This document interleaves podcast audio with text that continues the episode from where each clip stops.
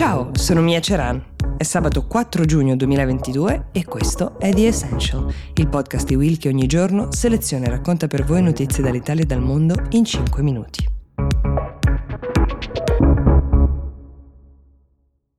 Partiamo da una richiesta che ci è arrivata da più persone. Abigail Grace Miguel, ma anche Chiara Incolingo e altri ci chiedono di parlare del processo che ha coinvolto Johnny Depp e la sua ex moglie Amber Heard e di tutte le controversie di questa disputa. È abbastanza difficile ovviamente cercare di coprire il tutto, se ne è parlato moltissimo, proviamo a riassumerlo. Allora, mercoledì scorso è terminato dopo sei settimane il processo tra Johnny Depp e l'ex moglie Amber Heard. La giuria popolare, che è composta da sette persone di questo tribunale di Fairfax nello stato del Virginia, ha stabilito che Johnny Depp è stato effettivamente diffamato da Amber Heard dopo che l'attrice si era definita un personaggio pubblico simbolo della violenza domestica. Questo lei lo aveva fatto in un articolo sul Washington Post, era il duemiladiciotto, e molte persone notano come di fatto la prima sede presso la quale Amber Heard ha cercato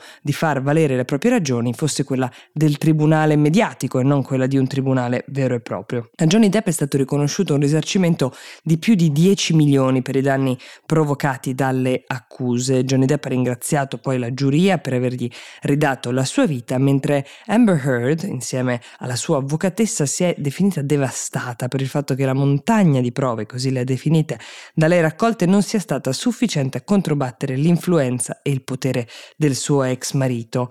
Alcuni commentatori, come ad esempio Michelle Goldberg sul New York Times, invece hanno scritto che il verdetto della giuria e il supporto dell'opinione pubblica nei confronti di Johnny Depp, che insomma pare in netta maggioranza, se così possiamo dirlo, nel tribunale del web, rappresentano un movimento reazionario che rischia di fermare altre donne dal denunciare pubblicamente violenze subite in passato per paura di essere messe alla gogna pubblica. Insomma, una sorta di controreazione reazione al movimento del MeToo. Ecco, al netto dei giudizi c'è un elemento curioso. Ho iniziato cercando di mettere in fila i fatti, ma persino i fatti possono essere diversi a seconda della prospettiva dalla quale lo si guarda. Per uh, Johnny Depp, che ha vinto appunto la causa di diffamazione negli Stati Uniti, non era andata allo stesso modo due anni fa nel Regno Unito, perché Depp aveva citato in giudizio i vertici del tabloid Sun per diffamazione, perché questo quest'ultimo aveva pubblicato un articolo in cui definiva l'attore un wife beater, un picchiatore di mogli. Il Sun dovette dimostrare che le accuse contro Depp erano vere, allora per farlo chiamò in tribunale Amber Heard. Lei raccontò quattordici episodi di violenza domestica, tutti quanti accaduti tra il duemilatredici e il duemilasei, e di questi quattordici episodi il tribunale britannico stabilì che ben dodici erano certamente accaduti come li raccontava la protagonista.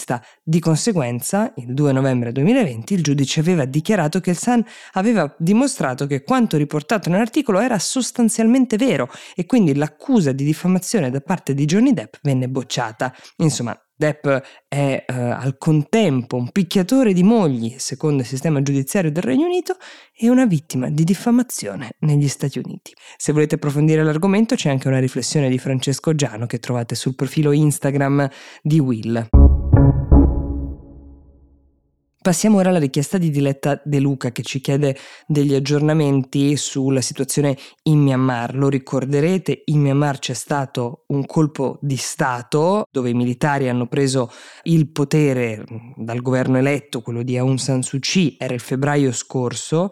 Sono partite delle proteste pacifiche, però quando queste manifestazioni sono state represse con la forza dall'esercito e dalla polizia, l'opposizione non violenta è diventata di fatto una resistenza armata e il paese è entrato in quella che alcuni esperti delle Nazioni Unite non esitano a definire proprio una guerra civile. Ecco, proprio ieri le Nazioni Unite hanno annunciato che il numero degli sfollati in Myanmar ha superato per la prima volta il milione come conseguenza di questo colpo di stato. Uh, più di seicentonovantaquattromilatrecento persone sono state sfollate dalle loro case da quando l'esercito ha preso il potere e trecentoquarantaseimila sono state sfollate invece a causa dei combattimenti ancora precedenti alla presa di potere dello scorso anno. Questo stesso rapporto delle Nazioni Unite dice anche che quarantamila persone sono fuggite nei paesi limitrofi dopo la presa di potere e sono state distrutte più di dodicimilasettecento proprietà civili, che non includono soltanto le case dei cittadini ma anche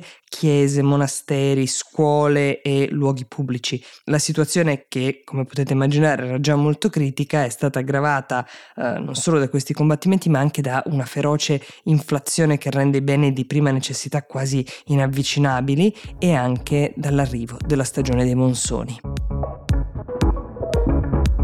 The Essential per oggi si ferma qui, io vi auguro un buon fine settimana e vi do appuntamento a lunedì.